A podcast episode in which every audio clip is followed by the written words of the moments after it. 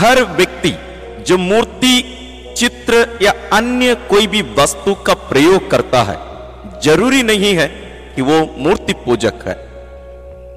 और हर वो व्यक्ति, जो मूर्ति, चित्र या अन्य वस्तुओं का प्रयोग नहीं करता, वो मूर्ति पूजक नहीं है। मूर्ति पूजा हम बहुत बार सुने हैं और बहुत बार इसकी गलत जानकारी दी जाती है। आज हम पवित्र वचन के अनुसार मूर्ति पूजा वास्तव में क्या है, इसको जानेंगे। आप सुन रहे हैं greater glory of God podcast मैं हूँ फादर जॉर्ज मेरी क्लारेट शुरू में जो दो वाक्य मैंने कहा था, यदि आप उसको वास्तव में ध्यान से नहीं सुने हैं, नहीं समझ पाए हैं, आप दोबारा उसको सुनिएगा। फिर भी मैं उसको थोड़ा सा समझाना भी चाहूँगा। तो पहला वाक्य मैंने ये कहा था, हर व्यक्ति जो मूर्ति, चित्र या अन्य वस्तुओं का प्रयोग करता है, ज़रूरी नहीं है कि वो मूर्ति पूजक है। दूसरा वाक्य मैंने ये कहा था, हर वो व्यक्ति जो मूर्ति का उपयोग नहीं करता, ज़रूरी नहीं है वो मूर्ति पूजक नहीं है। यानी मूर्ति पूजक होने के लिए मूर्ति चित्र या अन्य वस्तुओं का प्रयोग करना ज़रूरी नहीं है। आइए हम इन बातों पर मनन करते हैं। मूर्ति पूजक या मूर्ति पूजा करने वाला व्यक्ति कोई धर्म आधारित, उम्र आधारित, लिंग आधारित या अन्य जगह आधारित होने की ज़रूरत नहीं है।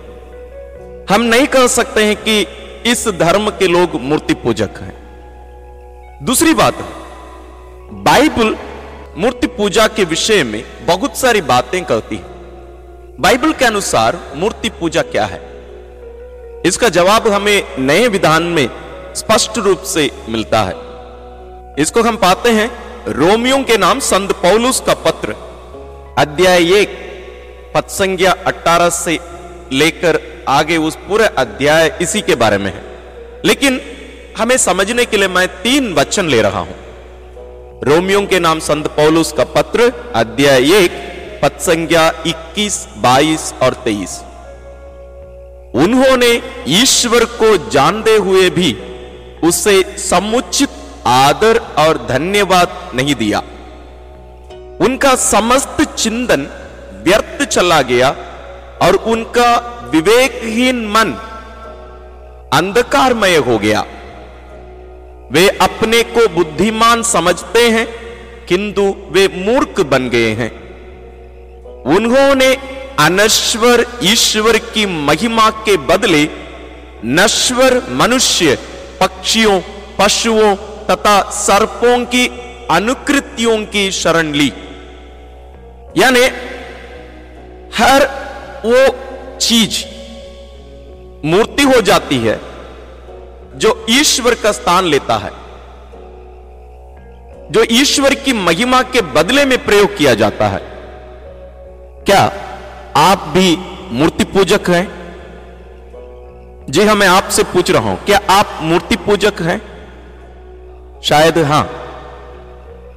फिलिपियों के नाम संत पौलुस का पत्र अध्याय तीन पद संख्या उन्नीस में लिखा है उनका सर्वनाश निश्चित है। वे भोजन को अपना ईश्वर बना लेते हैं और ऐसी बातों पर गर्व करते हैं जिन पर लज्जा करनी चाहिए। उनका मन संसार की चीज़ों पर लगा हुआ है। या संत पौलुस एक उदाहरण दे रहे हैं मूर्ति पूजा के। वे भोजन को अपना ईश्वर बना लेते हैं। यानी हर वो चीज़ हर वो व्यक्ति, हर वो वस्तु, हर वो काम मूर्ति पूजा हो सकता है, जो ईश्वर का स्थान लेता है, जो हमारे जीवन में प्रथम स्थान लेता है। इसके बारे में हम आगे देखेंगे तीन गुण, जो हमारे कार्य को, हमारे रिश्ते को, हमारी प्रार्थनाओं को मूर्ति पूजा बना सकता है। उसको हम आगे थोड़ा सा देखेंगे। उसके पहले हम और भी एक दो वचन बाइबल से देखते हैं। कलोसियों के नाम संत पौलुस का पत्र अध्याय तीन, पद संख्या पाँच में लिखा है। इसलिए आप लोग अपने शरीर में इन बातों का दमन करें, जो पृथ्वी की हैं।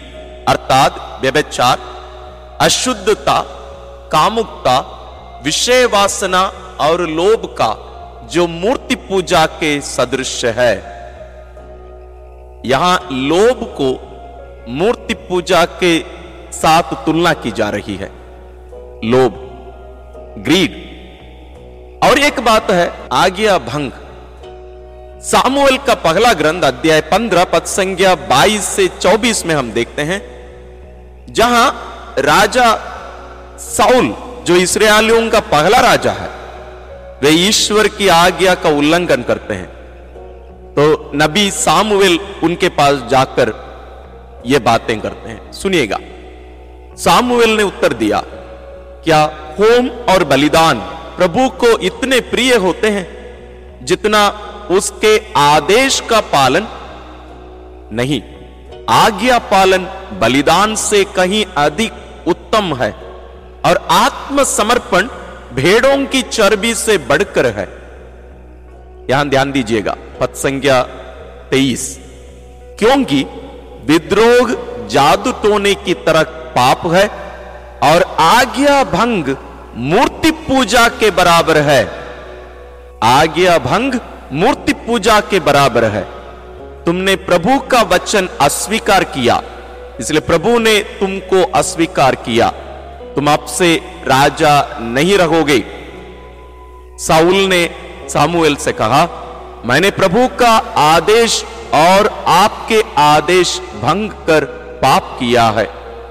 मैंने लोगों के डर से उनकी बात मानी। इसलिए मैंने आपसे भी पूछा, क्या आप भी मूर्ति पूजा करते हैं या नहीं? क्या आप मूर्ति पूजक हैं या नहीं? बाइबल में हम एक विशेष घटना हम देख सकते हैं, जो वास्तव में मूर्ति पूजा की ओर जा रही थी। हम सभी विश्वास के पिता इब्राहिम या अब्राहम को जानते हैं। वो भी एक प्रकार से मूर्ति पूजा की ओर जा रहे थे। मैं आपको उसका कारण दे रहा हूँ। अब्राहम की कोई संतान नहीं थी, लेकिन ईश्वर उनके बुढ़ापे में उन्हें इसहाक को दिए। अब्राहम जिस प्रकार ईश्वर पर निर्भर रहकर ईश्वर से प्यार करते हुए अपना जीवन यापन कर रहे थे, उसमें थोड़ा सा परिवर्तन होने लगा। अब्राहम ईश्वर के स्थान को अपने पुत्र इसहाक को देने लगे। ईश्वर उस प्रतिज्ञा पुत्र, जिस पुत्र को ईश्वर अब्राहम को दिए, अब्राहम उस पुत्र को ज़्यादा महत्व देने लगे, क्योंकि वो ईश्वर का कार्य था। तो अब्राहम को लगा, अभी मुझे इस बच्चे को प्यार करना, इसका देखरेख करना, इसका पालन पोषण करना मेरी सबसे बड़ी ज़िम्मेदारी है। और उनके मन में यह भी शायद बात उत्पन्न हुई होगी अभी ईश्वर इसके द्वारा ही सब कुछ करेगा और ये सब कुछ करेगा। मतलब ईश्वर का यहाँ कोई स्थान नहीं है। इसलिए ईश्वर अब्राहम को आदेश देते हैं, अपने पुत्र को ले जाओ। तुम्हारे परम प्रिय पुत्र, तुम्हारे परम प्रिय इसहाक को ले जाकर जिस पर्वत को मैं तुम्हें दिखाऊँगा, उस पर तुम उसका बलिदान चढ़ाओगे। यहाँ ईश्वर ना केवल अब्राहम को एक परीक्षा दे रहे हैं, बल्कि उन्हें समझा रहे हैं कि ईश्वर का स्थान और कोई भी नहीं ले सकता। वहाँ इब्राहिम या अब्राहम मूर्ति पूजा की ओर जा रहे थे, यानी ईश्वर के स्थान को अपने पुत्र को देते जा रहे थे। इसलिए ईश्वर उसे रोक दिए, उसको समझाए ये सही नहीं है। ये मूर्ति पूजा है। क्योंकि तुम मेरे स्थान, जो स्थान मुझे मिलना चाहिए, उसको तुम अपने पुत्र इसहाक को तुम देते जा रहे हो। यहाँ हम विश्वास के पिता इब्राहिम या अब्राहम को देखते हैं। वो भी मूर्ति पूजा की ओर जा रहे थे। वो भी उसके शिकार होने वाले थे। तो क्या आप और मैं इससे वंचित हैं? या इससे बचे हुए हैं, या हम भी मूर्ति पूजा करते हैं। आइए हम इस पर मनन करते हैं। तो मूर्ति पूजा के तीन गुण हैं, या कैरेक्टरिस्टिक्स है। सबसे पहला, ईश्वर से ज़्यादा महत्वपूर्ण कोई भी चीज़, कोई भी व्यक्ति, कोई भी कार्य मूर्ति पूजा है। मतलब ईश्वर से ज़्यादा महत्व हम कोई भी चीज़ को या कोई भी व्यक्ति को, रिश्ते को, संबंध को, कोई भी चीज़ को हम दे, वो मूर्ति पूजा है। हमारे जीवन की प्राथमिकताओं की एक सूची हम बनाए। प्रायोरिटीज की एक लिस्ट हम बनाए। क्या उसमें पहला स्थान ईश्वर को है? क्या आप ईश्वर को पहला स्थान देते हैं? क्या हम ईश्वर को पहला स्थान देते हैं? यदि नहीं है, हम मूर्ति पूजा करते हैं। इसलिए मैंने कहा, शायद आप और मैं मूर्ति पूजक है। दूसरा गुण है, दूसरा कैरेक्टरिस्टिक है, वह हर व्यक्ति, हर चीज़ या कुछ भी हो वो, जो आपके हृदय और आपकी कल्पना अपने वश में कर लिया है, या जिस पर आपका हृदय और आपका मन लगा हुआ है। यदि ईश्वर से ज़्यादा आप कोई भी व्यक्ति को, कोई भी वस्तु को, आपके जीवन में अन्य कोई भी चीज़ को आप देते हैं या मैं भी देता हूँ, वो मूर्ति पूजा है। हमारा हृदय कहाँ लगा हुआ है?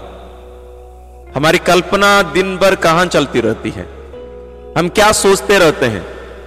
ये मैं किस पर आधारित बात कर रहा हूँ, मैं आपको आगे बताऊँगा। तीसरा गुण है, यदि ईश्वर से ज़्यादा आप अपने आप को देने, अन्य कोई भी वस्तु, व्यक्ति, अन्य कोई भी चीज़ चाहते हैं, वो मूर्ति पूजा है। यानी ये चाहत, हम अपने आप को कुछ देना चाहते हैं, वो क्या है? यदि हमारी चाहत ईश्वर से ज़्यादा अन्य कोई भी व्यक्ति, वस्तु, कार्य, लक्ष्य यदि हो तो ये मूर्ति पूजा कहलाएगा। तो ये रहे तीन गुण। सबसे पहला, महत्व प्रायोरिटी दूसरा है, आपका हृदय और मन किस पर लगा रहता है। तीसरा है, आप क्या चाहते हैं। यदि हम ईश्वर को सबसे ज़्यादा नहीं चाहते हैं तो हम मूर्ति पूजा करते हैं। ये किस पर मैं आधारित ये बात कर रहा था अभी तक? जो वचन मैं अभी तक सुनाया उसके साथ साथ एक सबसे महत्वपूर्ण एक वचन है।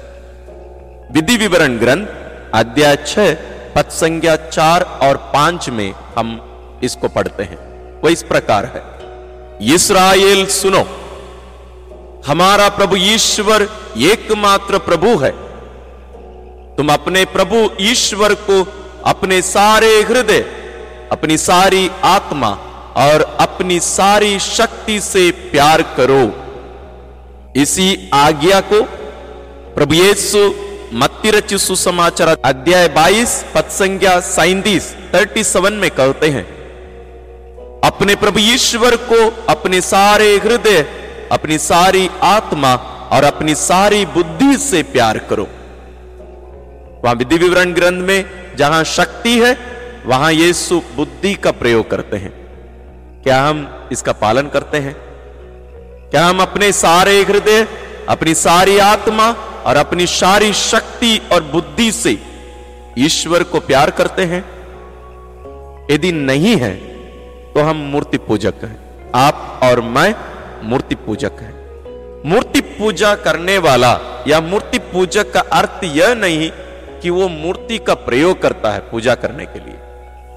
मूर्ति का प्रयोग करने वाला भी मूर्ति पूजक तब बनता है जब वो उस मूर्ति को ईश्वर का स्थान देता है और उस मूर्ति को ईश्वर मानकर उसकी आराधना करता है, मूर्ति की आराधना करता है। इन बातों पर हम आने वाले एपिसोड्स पर हम मनन करेंगे, लेकिन इस एपिसोड पर हम ये स्पष्ट करना चाहते हैं, जानने की ज़रूरी है कि मूर्ति पूजा वास्तव में क्या है बाइबल के अनुसार। मूर्ति का प्रयोग करना मूर्ति पूजा नहीं होता है। इसलिए मैंने प्रारंभ में ही कहा था, हर वो व्यक्ति जो मूर्ति का प्रयोग करता है, वो मूर्ति पूजक होने की ज़रूरत है। नहीं। और हर वो व्यक्ति जो मूर्ति का प्रयोग नहीं करता है, ये ज़रूरी नहीं है कि वो मूर्ति पूजक नहीं है। इसके अनुसार सामान्य रूप से हम जो हमारे जीवन में अनुभव करते हैं, जीते हैं, उसके दस बातों को भी मैं आपके सामने रखना चाहूँगा, जो शायद ईश्वर का स्थान ले चुका है हमारे जीवन में। वो इस प्रकार है, स्वयं हम, मैं, हम स्वयं, हम सेल्फ सेंटर्ड यानी अपने आप को ईश्वर मानकर जीते हैं। हर चीज़ हम अपनी इच्छा के अनुसार, अपनी चाहत के अनुसार हम करते हैं। वहाँ ईश्वर के लिए कोई स्थान नहीं, जगह नहीं। दूसरा है सुरक्षा सिक्योरिटी हम धन, दौलत, ये सब क्यों एकत्र कर रहे हैं? अपनी सुरक्षा के लिए। मेरा क्या होगा? हम ईश्वर को स्थान नहीं दे रहे हैं। हम अपनी सुरक्षा, अपना जीवन सबसे ऊपर रखते हैं, जहाँ वास्तव में ईश्वर को स्थान मिलना चाहिए। हमें ईश्वर पर निर्भर रहकर ईश्वर को केंद्र मानकर जीने की ज़रूरत है। लेकिन हम अपने सॉरी लेकिन हम आत्म केंद्रित जीवन, स्वयं केंद्रित जीवन जीते हैं तो हम मूर्ति पूजा का शिकार होते हैं। तीसरा है, दूसरों की स्वीकृति अप्रूवल एक बहुत बड़ी बीमारी है। हम इसलिए बहुत सारे अच्छे अच्छे कार्य या सही कार्य नहीं करते हैं क्योंकि हम दूसरों की स्वीकृति पाना चाहते हैं, दूसरों का अप्रूवल हम चाहते हैं। कोई हमारे अच्छे कार्यों का विरोध करे तो हम रोक देते हैं। क्योंकि लोग इसको नहीं चाहते हैं। लोग इसको स्वीकार नहीं करते हैं। लेकिन हमें देखना है कि वास्तव में ईश्वर इसे चाहता है या नहीं। और हम अधिकांश कार्य दूसरों को खुश करने के लिए, स्वीकृति के लिए ही करते हैं। तब भी वो मूर्ति पूजा है। चौथा है रिश्ते। मैं एक उदाहरण बाइबल से आपको दिया था, विश्वास के पिता इब्राहिम से, उनके जीवन से एक उदाहरण। पति के लिए पत्नी पत्नी के लिए पति माता पिता के लिए बच्चे, बच्चों के लिए माता पिता और अन्य भी रिश्ते ईश्वर का स्थान ले सकते हैं। आप मूल्यांकन करके देखिए। पांचवा है सफलता। हम हर कार्य एक सफलता के लिए, हम पहले ही अपने मन में एक सफलता का सूत्र या लक्ष्य बना लिए हैं, उसको पूरा करने के लिए हम करते रहते हैं। वहाँ ईश्वर के लिए कोई स्थान नहीं है। तो उस समय हमारा लक्ष्य या सफलता मूर्ति पूजा बन सकता है। चटवा है, धन संपत्ति। अपने आप में धन संपत्ति बुरा या अच्छा नहीं है। लेकिन उसी के लिए ही हम घर कार्य करें। आज हमारे भारत देश में बहुत सारे हमारे खान पान खाने योग्य नहीं है वास्तव में। इन चीज़ों को दूसरे देशों को एक्सपोर्ट नहीं किया जा सकता। वो पूरा मिलावट, हर खान पान में मिलावट। क्यों? धन दौलत अपनाने के लिए।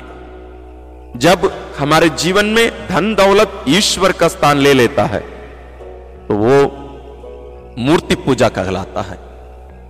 सातवां है सेहत, यानी हेल्थ अभी हम दुनिया में देख रहे हैं, लोग अपने सेहत के पीछे इतना पड़े हैं, अपनी सुंदरता के पीछे। हम कैसे दिखते हैं, क्या खाते हैं?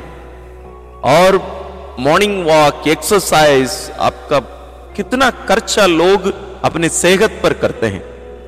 वहाँ ईश्वर के लिए कोई स्थान नहीं। जो सेहत को ईश्वर का स्थान देते हैं, और हम अधिकांश देते भी हैं तो हम मूर्ति पूजा करते हैं। आठवां है खाना। इसके बारे में हम पहले बाइबल से भी एक वचन देख चुके हैं। जब हमारा पेट ईश्वर का स्थान लेता है, या कुछ लोगों के लिए खाना ही ईश्वर तो वो मूर्ति पूजा कहलाएगा। नवा है बुद्धि। हमारे दिमाग की जो क्षमता है, वो भी ईश्वर का स्थान कभी कभी ले लेता है, वो भी मूर्ति पूजा है। दसवां है सुख सुविधा कंफर्ट आज दुनिया में कोई ज़्यादा मेहनत करना नहीं चाहते हैं। हम सुरक्षित रहना चाहते हैं और सुख सुविधाओं को ढूंढते हैं। ये रहे कुछ दस बातें जो ईश्वर का स्थान ले सकते हैं हमारे जीवन में। अब मूल्यांकन करके देखिए। और इस बात को स्पष्ट करिए, बाइबल केवल यह नहीं कहती कि मूर्ति पूजा का अर्थ मूर्ति का प्रयोग करना। और मूर्ति का प्रयोग करना ज़रूरी यह नहीं है कि वो मूर्ति पूजा है। इसके बारे में हम आने वाले समय में मनन करेंगे। लेकिन इस बात को हम ध्यान में रखें, जब हम ईश्वर का स्थान, कोई भी व्यक्ति, वस्तु या मूल्य को हम दे दें, वो मूर्ति पूजा कहलाता है। इन बातों को हम ध्यान में रखें और मूर्ति पूजा से बचें। ईश्वर आपको आशीर्वाद प्रदान करें।